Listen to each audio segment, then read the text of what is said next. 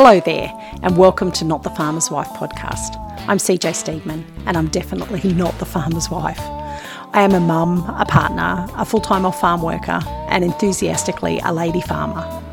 On our farm, Mojo Homestead, we grow chickens, goats, cows, and bees. We practice regenerative agriculture and holistic management. If, like me, you love all things farming and homesteading, and if you'd like to learn from the female farmer's perspective, then I'd love to have you along for the ride. So let's get farming. Hi everyone, CJ here for another episode of Not the Farmer's Wife. Uh, I'm glad that you're back with us. And uh, as most of you would know, last week I discussed the fact that I'm going to do themed months. So July is finances. So this week we are talking about income generation. God, I can't even say that properly income generation. Um, but before we get into that, I just want to let you know that um, over the next couple of weeks, hopefully, um, I'll be putting out a um, series of um, webinars. It'll probably be one or two webinars that'll be attached together, and they're going to be discussing the things that you need to know if you're deciding whether or not you would like to start homesteading. And I'm going to have two because it's going to have um, uh, an urban homesteading component as well as a more rural homesteading component and I'd like to be able to cover off on everybody that wants to get into homesteading. Uh, so keep your eye out for that. It will there will be a cost attached, but it will be a very minimal cost attached. Um, I just I need to cover my costs for putting the webinars out there. So, uh, but I really want to get that information out there for people that are thinking maybe they'd like to try homesteading, but they're not sure if it's for them. Well, these webinars will kind of cover off on all the questions that you might have. Anyway, um, other than that, things are going well on the farm here. And uh, as I've started doing these themed months idea, I, am actually um, got so many things I want to talk about this month, but uh, income is obviously a huge part of that. Now, for some people, um, talking about money is a dirty word. Um, I've just started at the beginning of this year, so halfway through the year, I'm halfway through, you know, catching up on everything uh, I did, uh, I signed up to do Denise Duffield Thomas's Money Boot Camp. And oh my God, it opened my eyes to the way that I talk about money.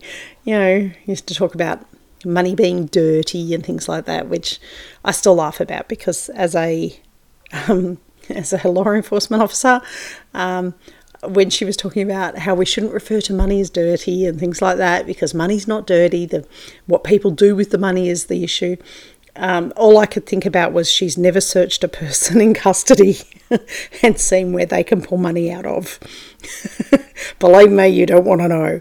Well, I'm sure you can guess. Most of you are adults, I'm sure you can guess where they pull their money out of. Uh, but that that's why I always look at it and go, "Oh my God, money is dirty," but not in the um, not in the philosophical sense, but in the actual physical sense. Um, anyway, income generation we're going to talk about income generation today, uh, and I've got a few things that I want to touch on that relate to it. But before I do, let's just talk about the fact that as a homestead, you absolutely need to create an income stream. Um, homesteading is like so many other small businesses in that it's very variable. Um, so we have seasonal products, and that means that the income generated from those products is also seasonal. And uh, like any other small business. So, just say, for example, if you think of a, a gift shop down at you know beachy coastal area, you can guarantee that they have a higher turnover in the summer and holiday months than they do in the winter and cold, gloomy months where people don't necessarily want to be down the coast or the beach. Um, unfortunately, they still have exactly the same costs in running their business. It doesn't change, it's just the income that changes. So they still have to pay their rent on the shop and, and staff, although they probably have casuals that they put on in summer to cover the extra work. But they still have all the same costs, and the income generated will never never be quite as high in those winter months as what it would be in summer. Homesteading's not really any different. Um, it's just that our products tend to be best sold fresh. Um, and they tend to be freshest during the spring and summer, and some during the autumn months. Um, and you know, I mean, at the end of the day, you can do things to uh, make the products last a bit longer, cold storage, um, preserving, things like that. but the vast majority of farming and homesteading products are sold, best sold fresh and and therefore best sold during those uh, summer spring kind of times. Um, traditional farming practices, so monocropping farming practices, uh, are a really good solid foundation for, for income generation, but they are in a larger scale. So if you've got 400 acres of canola that you're cropping, uh, obviously you, know, you have a lot higher costs in generating that 400 acres worth, but you're also getting a lot bigger paycheck at the end of the time. Um, and that generally, most farmers that I know, have uh, accounts that um, have overdraw facilities and things like that, where they um, can still afford to do the things that they need to do for day to day living uh, because they know that they're going to get this massive paycheck at the end of the season. And that paycheck will generally keep them going for months and months and months afterwards. With homesteading, it's a little bit different because we don't have that um, massive dump of cash injection on selling a huge crop of a product. What we have is more regular week to week kind of uh, products, but we definitely still have the seasonal aspects of, you know, is a, in spring we probably have a, a dump of produce that we're trying to sell. Um, and in summer we would still, you know, depending on the weather and where you are, would still have that that dump of products coming through. And if you had cold storage, you, you could certainly be storing products so that you have an equal amount going out each week. But come autumn, it start autumn it starts to peter off. And for most of us that live in a normal, you know, four seasons kind of climate in a year, um, through winter we're not going to have the same produce output. I mean, I've tried growing broccoli. I've got to be honest. I am useless at growing broccoli. I don't know how people do it, but that's one of the crops that I can grow here in winter, and it's something I need to get better at because obviously I would like to have some kind of generation of income still coming through those winter months. Um, but you know, I make goat's milk soap, which I'm hoping to start doing at a level where I can sell it through the winter months. So that's you know, you just have to play it out that way. Um, I think the main thing for small farmers that we need to realise is that we need to diversify our income. And in diversifying our income, I mean we need to have fresh products. We need to have you know products that can be stored and sold through winter months. We need to be able to value add to our products so that when we you know have a glut of strawberries, well, we make strawberry jam and then we can sell off strawberry jam. Um, that type of value add. Um, and I think it's really important, and certainly from my experience doing the Denise Duffield Thomas, Thomas um, Money Boot Camp, we have to remember that money is not the baddie here. Um, it, it's a really important situation to say that everybody deserves to be paid what their products are worth, and and why should you not get paid for what your products are worth? Um, I've gone through a phase where I've sold my eggs super, super cheap, and I've come out the other side going, no, you know what? I have pasture raised eggs that are awesomely fresh, good quality. Everybody that buys them comments on the taste and how much better they taste than other eggs that they've bought at the shops. Why should I say, oh, no, no, no, I'll sell my eggs nice and cheap, you know, so that everybody can get them? No, it, it costs me X amount of dollars to make my eggs, and then there's my time and the value of me, you know, taking them into town to sell to people. Uh, there's a cost attached to all that. I need to be paid to cover not only my costs, but my time and effort that's gone in as well. And in the past, farmers have definitely undervalued their time and effort and undervalued what they put into it. But the you know we've got consumers that are getting a lot more savvy about things these days, and Homemade and regeneratively farmed products are definitely worth more than standard products for several reasons. The main one being that if they're regeneratively produced, they are way better for the environment. Like I'm talking, we're improving the environment, not just keeping it even. So, you know, it's important to look at it as far as sustainability versus regenerative. Sustainability sustainable products means to maintain the systems without degrading them. But regenerative practices recognise the current impact and seek to restore the system while also improving the productivity of, of the output, the pro- produce that we're getting. So, if you are producing regeneratively sourced products, then you deserve to be paid for that. You're actually improving the environment. Why should you not get top dollar?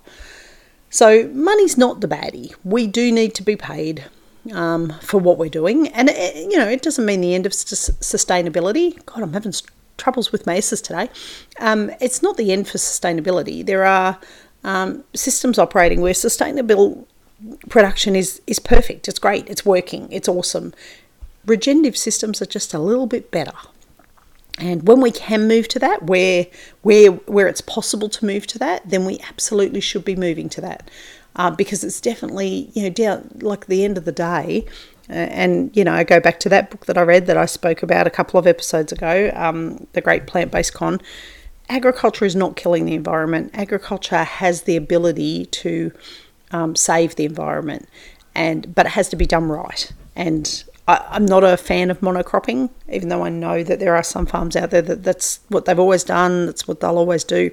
And, and where consumers want their soy latte, um, then monocropping has to happen because to produce the amount of soy needed to make soy milk, um, that's, that's the only way it's going to happen. But as time goes on, I, I believe that the community can be educated towards regenerative farming, in which case it's going to make it financially viable for homesteaders and small farmers to do regenerative farming systems.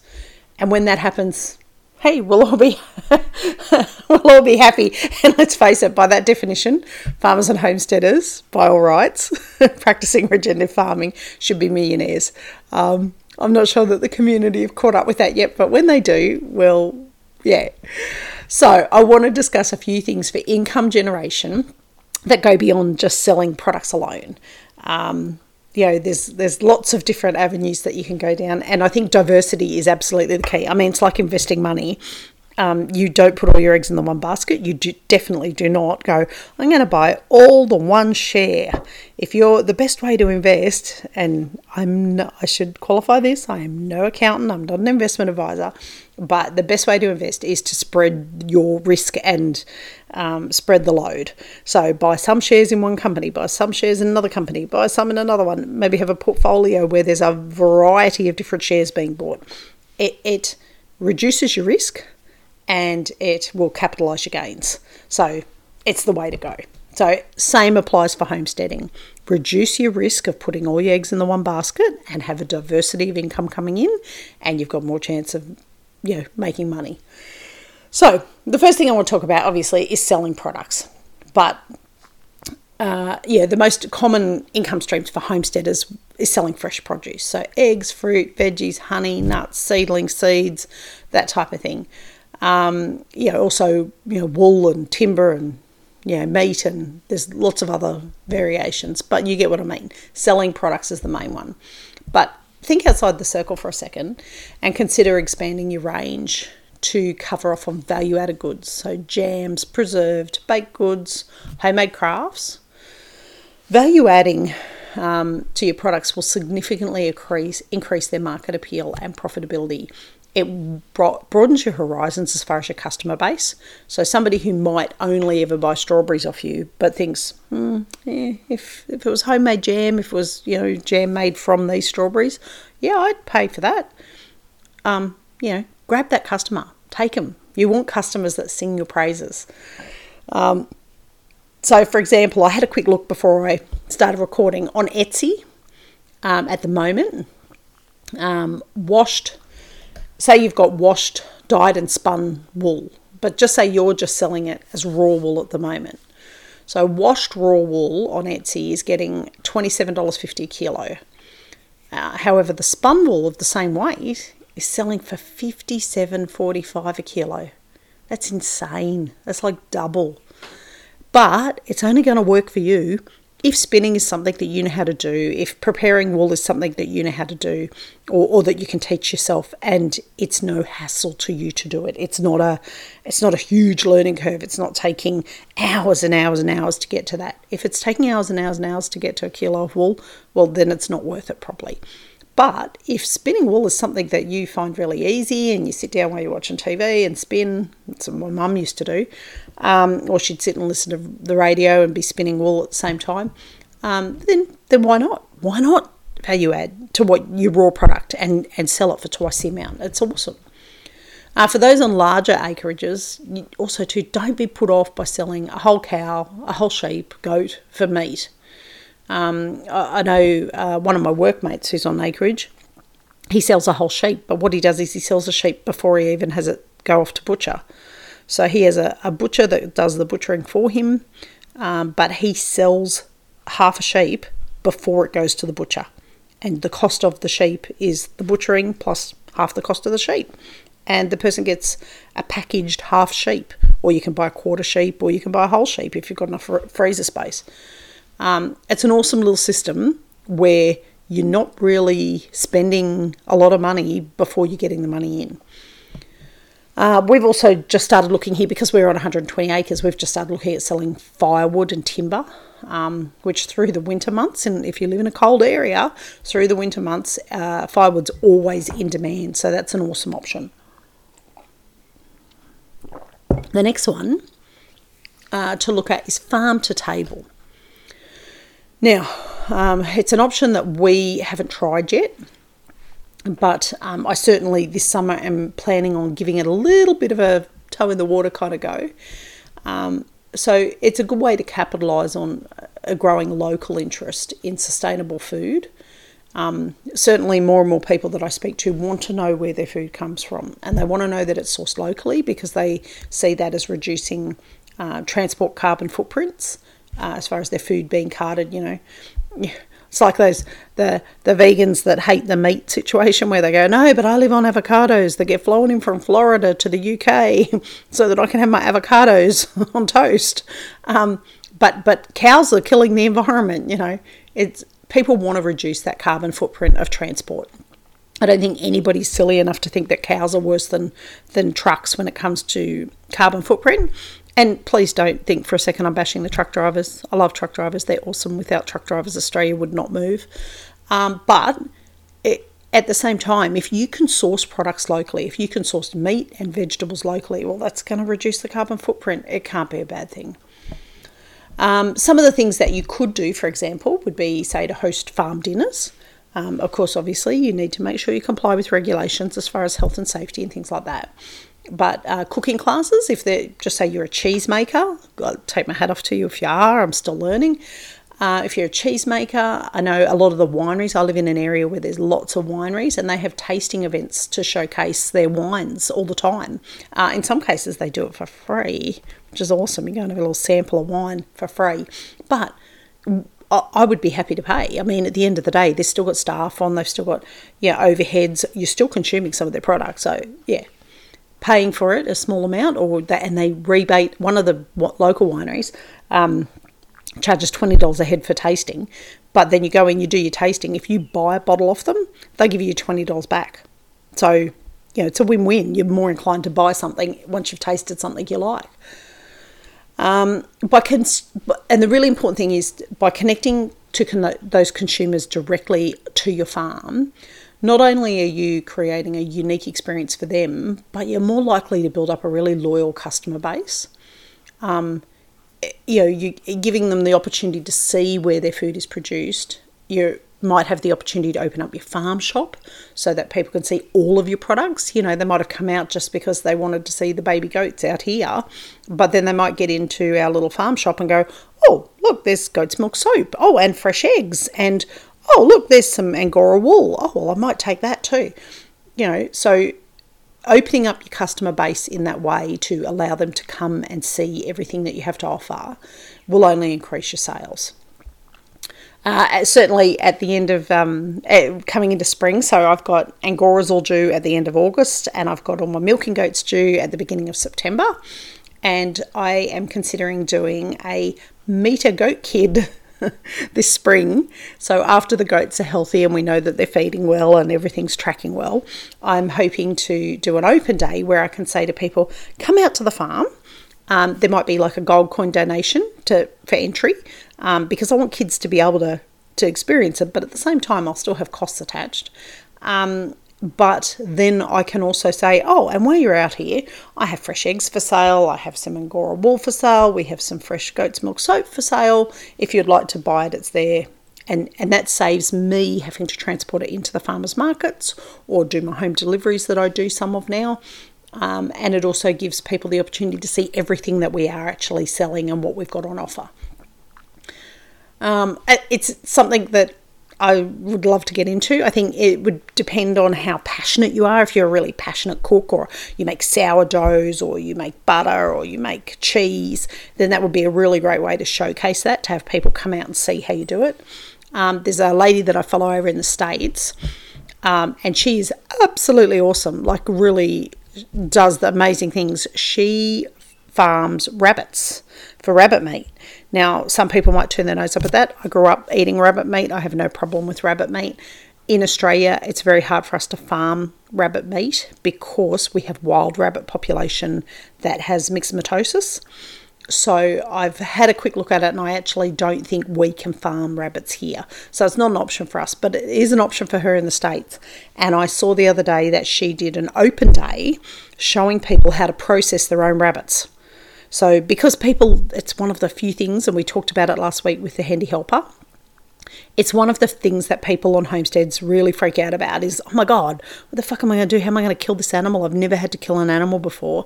And now I've got to dispatch an animal, um, skin it or, or defeather it, pluck it, um, and, and gut it and clean it and prep it for becoming actual meat that I'm going to consume. And people don't know how to do that. This lady has opened up her farm because she, she dispatches all the rabbits, she does all the prepping and cleaning for meat. So um, she's opened up her farm to show people how to do it so that they actually learn how to do it themselves. Then they can go back to their farm or homestead and, and do it themselves.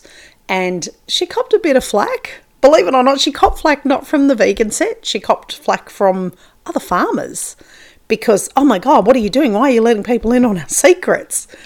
Goes back to that whole collaboration versus competitiveness that I talk about a lot.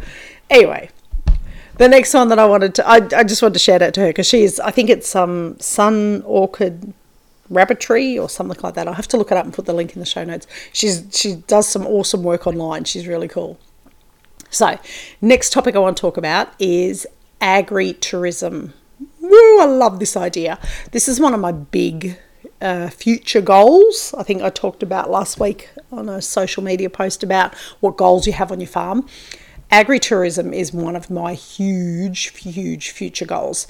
So I have this picture in my head of this tiny house up the back paddock of our 120 acres with its own water tank, its own solar panels, bio toilet, fire pit outside and renting it out like an Airbnb and allowing people to come and stay in a rural environment, knowing that they're not having any impact on the area around them. They're just, you know, it's camping, but but bougie camping. Um, and you know having a welcome basket inside the tiny house with fresh eggs and honey and cheese and preserved foods for them to either consume while they're there for the weekend or to take home with them um, even, you know, maybe, and I talk about collaboration later on, maybe even getting produce from other farms and putting that in the basket as well with little cards saying which farm it's from and, you know, that kind of thing. It exposes new customers to all of your products for future purchases.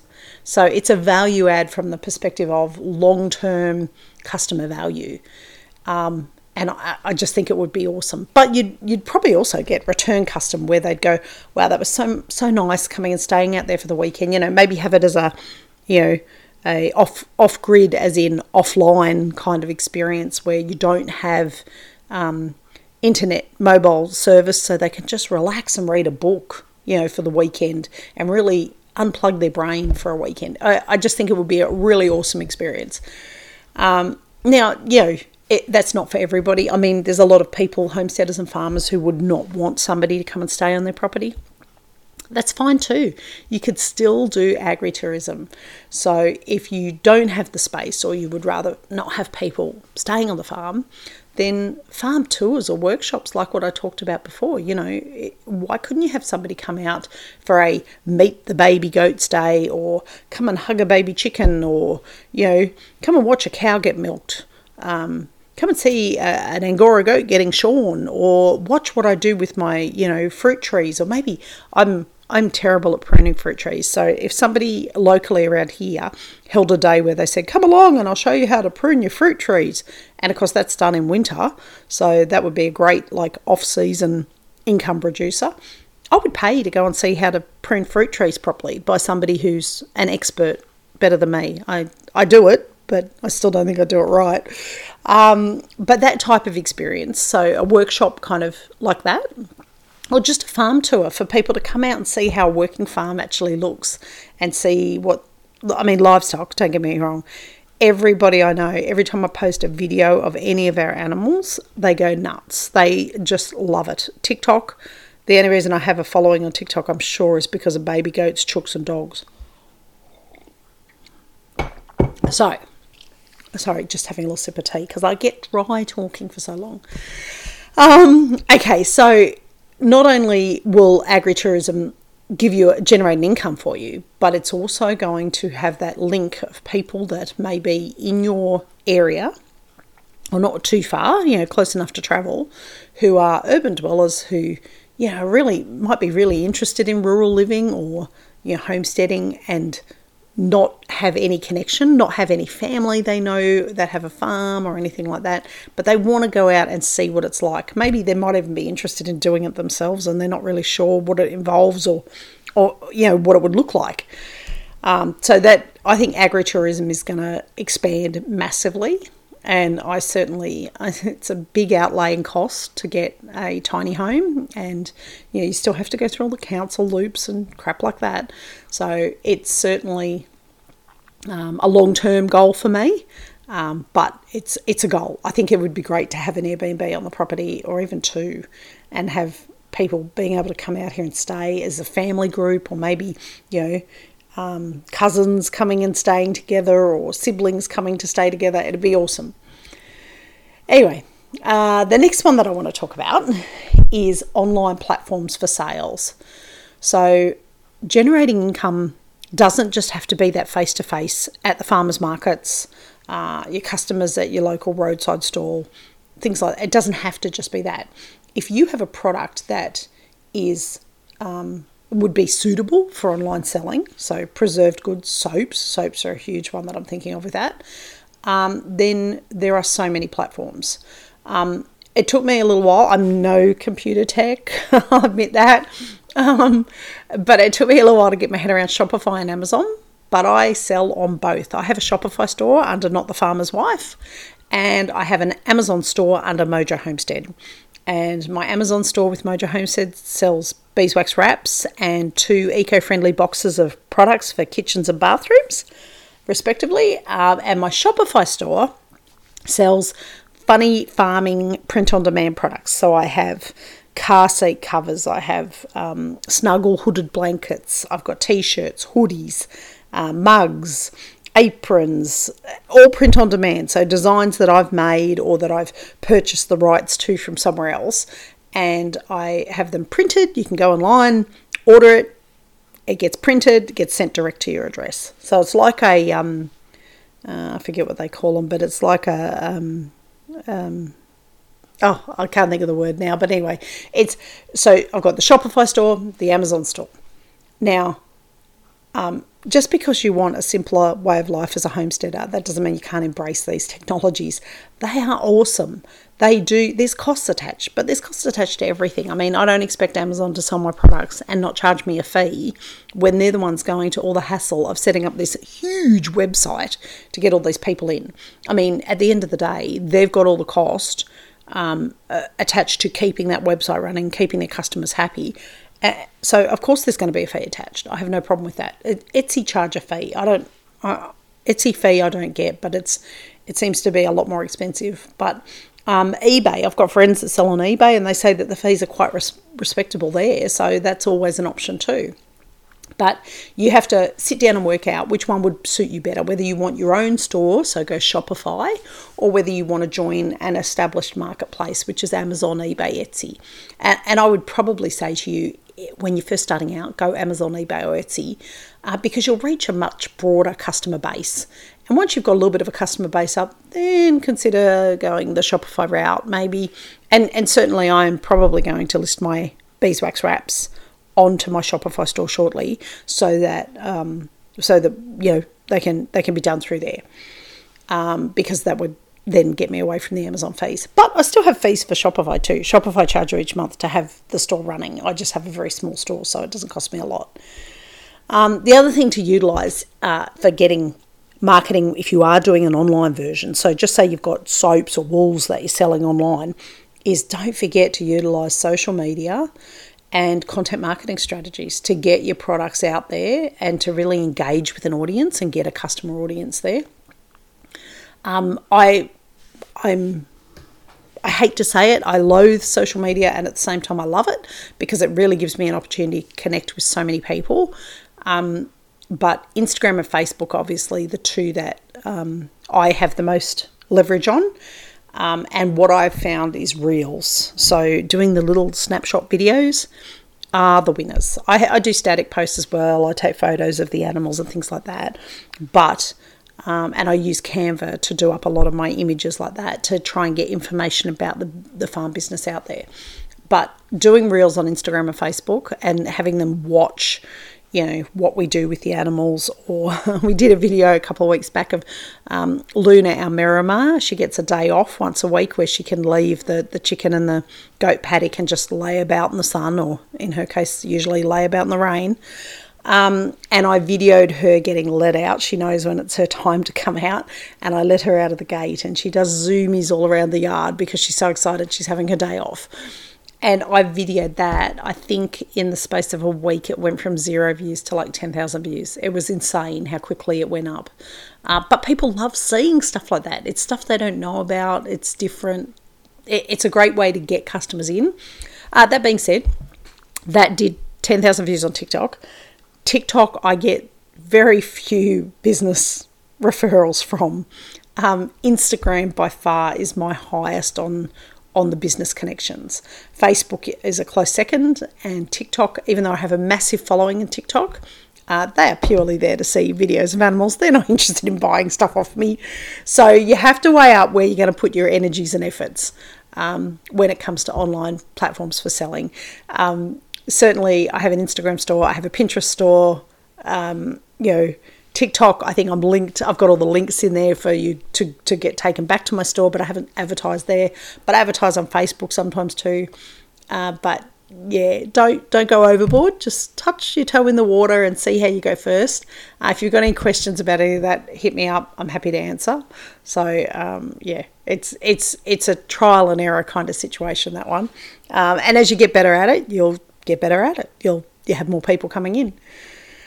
Um, so, uh, the second last one that I want to talk about is partnerships for income generation. So, just say you've got a roadside stall that's a farm stall. So, you've got a, a little um, trolley or cart or little room, little garden shed out the front of your house because you're on a main road. And this only works if you're on a main road. Obviously, I'm not on a main road. I can't do this. Nobody drives down our dirt road.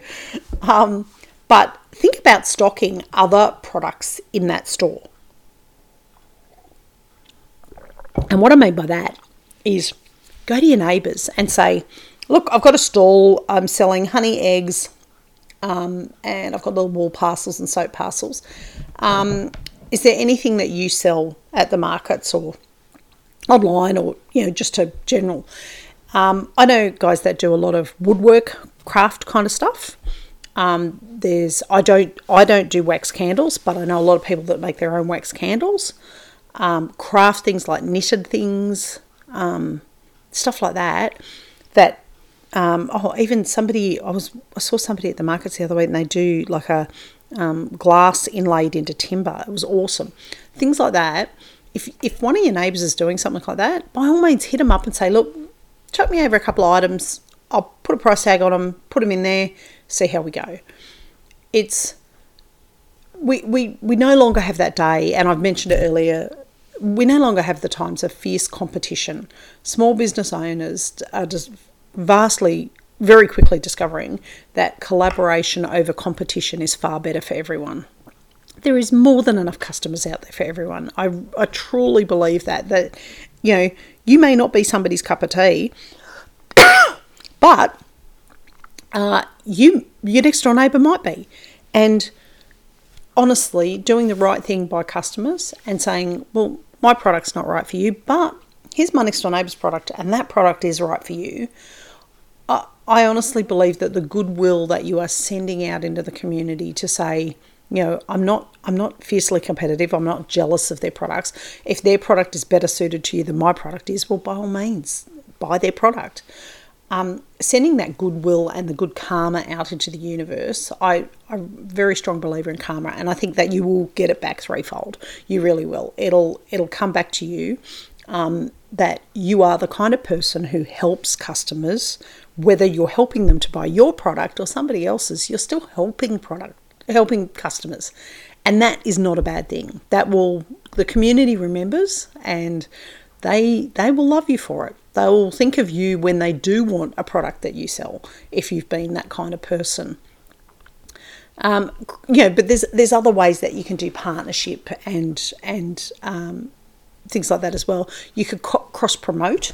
So just say you are advertising somewhere, having having the advertising costs cut in half by sharing the cost with somebody is not a bad thing. Um, you could join forces for product development um, or you could share resources to reduce a, a cost. Um, I think by joining forces, there's a certain potential there too to tap into new markets and expand your reach to new customers, and that can't be a bad thing. Know, examples of what I just said might be that um, you might share a market stall, so you have only half the cost of the market stall. Um, if you are like me and you source products from overseas from big manufacturers and, and suppliers, um, you could have a product modified and share the expenses of getting the product to market. If it's something that you would both use and both sell, then why not? Um, or things like, and I've seen a lot of um, farmers do this in smaller areas, they'll share the costs of expensive equipment and then they share the maintenance costs as well, so it reduces their costs in that term. But they might, you know, have have a, an agreement where one week that person's using that equipment, the next week that person's using that equipment, and they share it. Uh, you'd have to obviously have a neighbour that you trust and really get along with, and you would have very equal kind of standing with them to do something like that. I wouldn't suggest going into buying expensive equipment with somebody you're not familiar with, but it might be a family member. You could live next door to a, your brother uh, on a farm, and uh, and share the equipment in that respect. That would be awesome. So there's lots of ways that you can team up with somebody. I know at the moment I'm looking at I'm about to try and hit up a friend of mine who is a um, a property sourcer. So she uh, goes around and sources property for people who are not living in the uh, southern New South Wales area.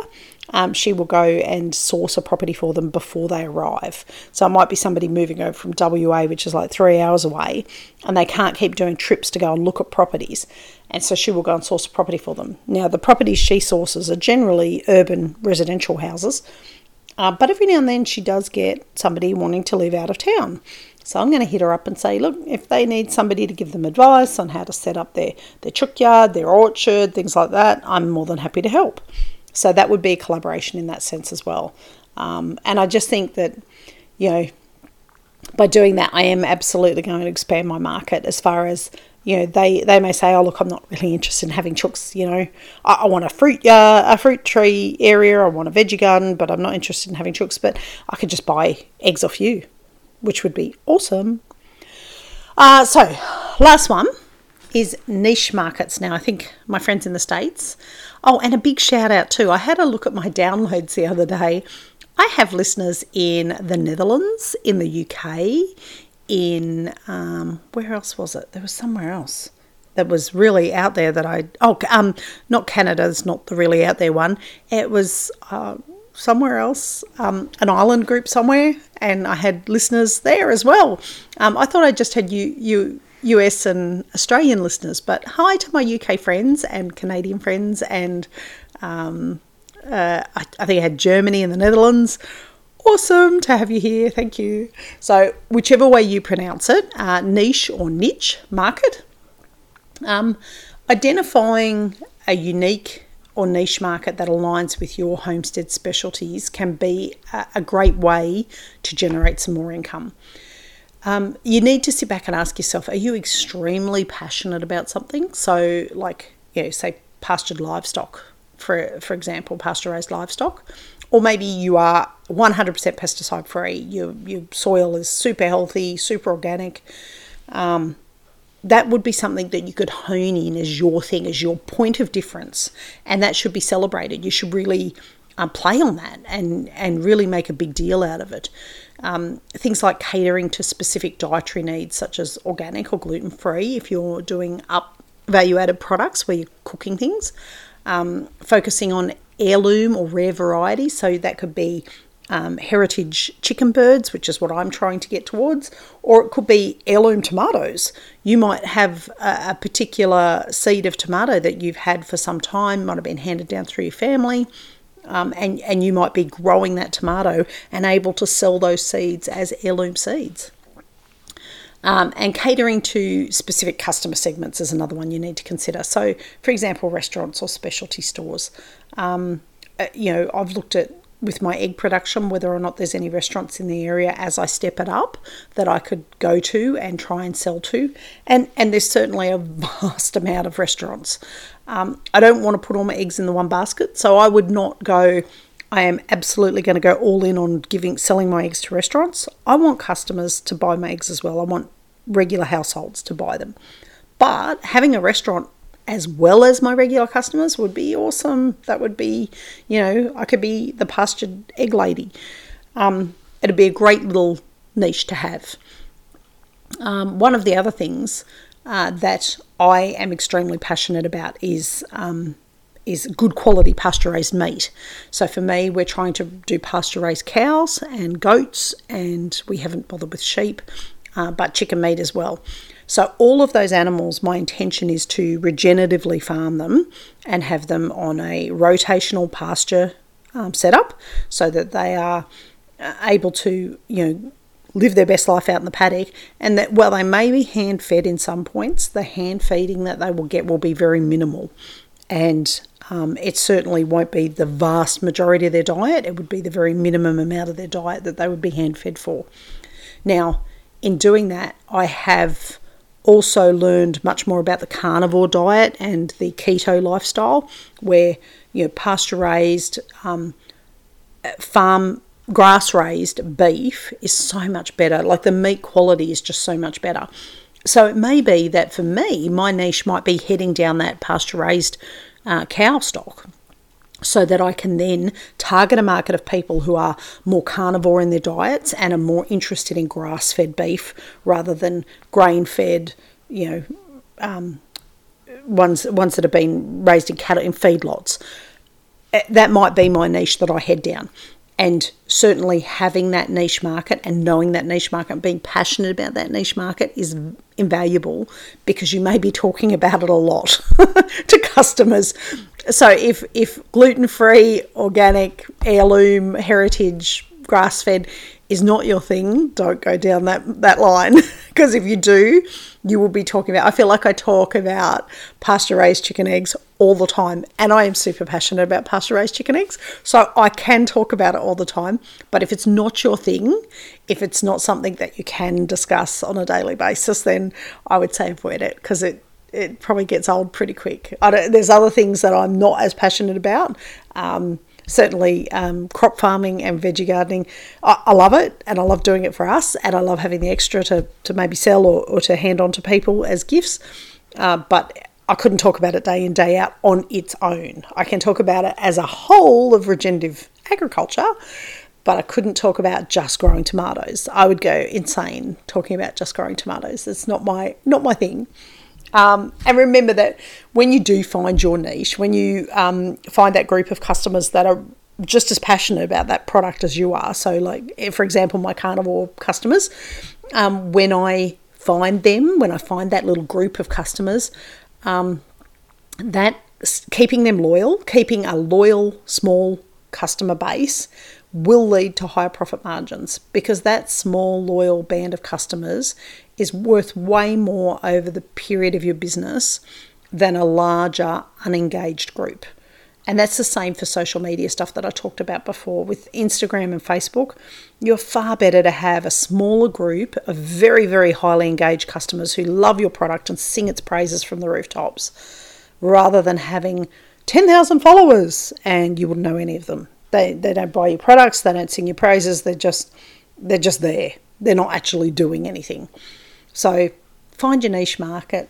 If if you've got one, if you've got a passion like that, find it, hone it, grow those customers and make them love your product so much that they tell everybody they know about it. It's it's an awesome feeling. Certainly with my eggs, I know hearing people talk about my eggs. I actually picked up a customer while I was selling a carton of eggs to one of my customers and another person was standing there and going, Why are you buying those eggs? Oh my God, like, are they really that much better? And the customer sold the other person a carton of eggs on my behalf, uh, literally because they, they sung the praises so highly that that person was just like, you know what, give me one of those cartons of eggs. I want to try these. These can't be that good. And she came back and she bought another carton of eggs. So they clearly were that good. Uh, but yeah, it's a great way to go. Anyway, time's up. Guys last last thing i want to say is make sure so this is our big big points takeaways. Diversify your income streams. Uh, it's essential for running a, a healthy homestead um, and you will appreciate it down the track. Uh, but remember that every income stream requires planning marketing and dedication. So just take into account that you will have some extra time that you have to spend for each of those income streams. So start slow start small and build up.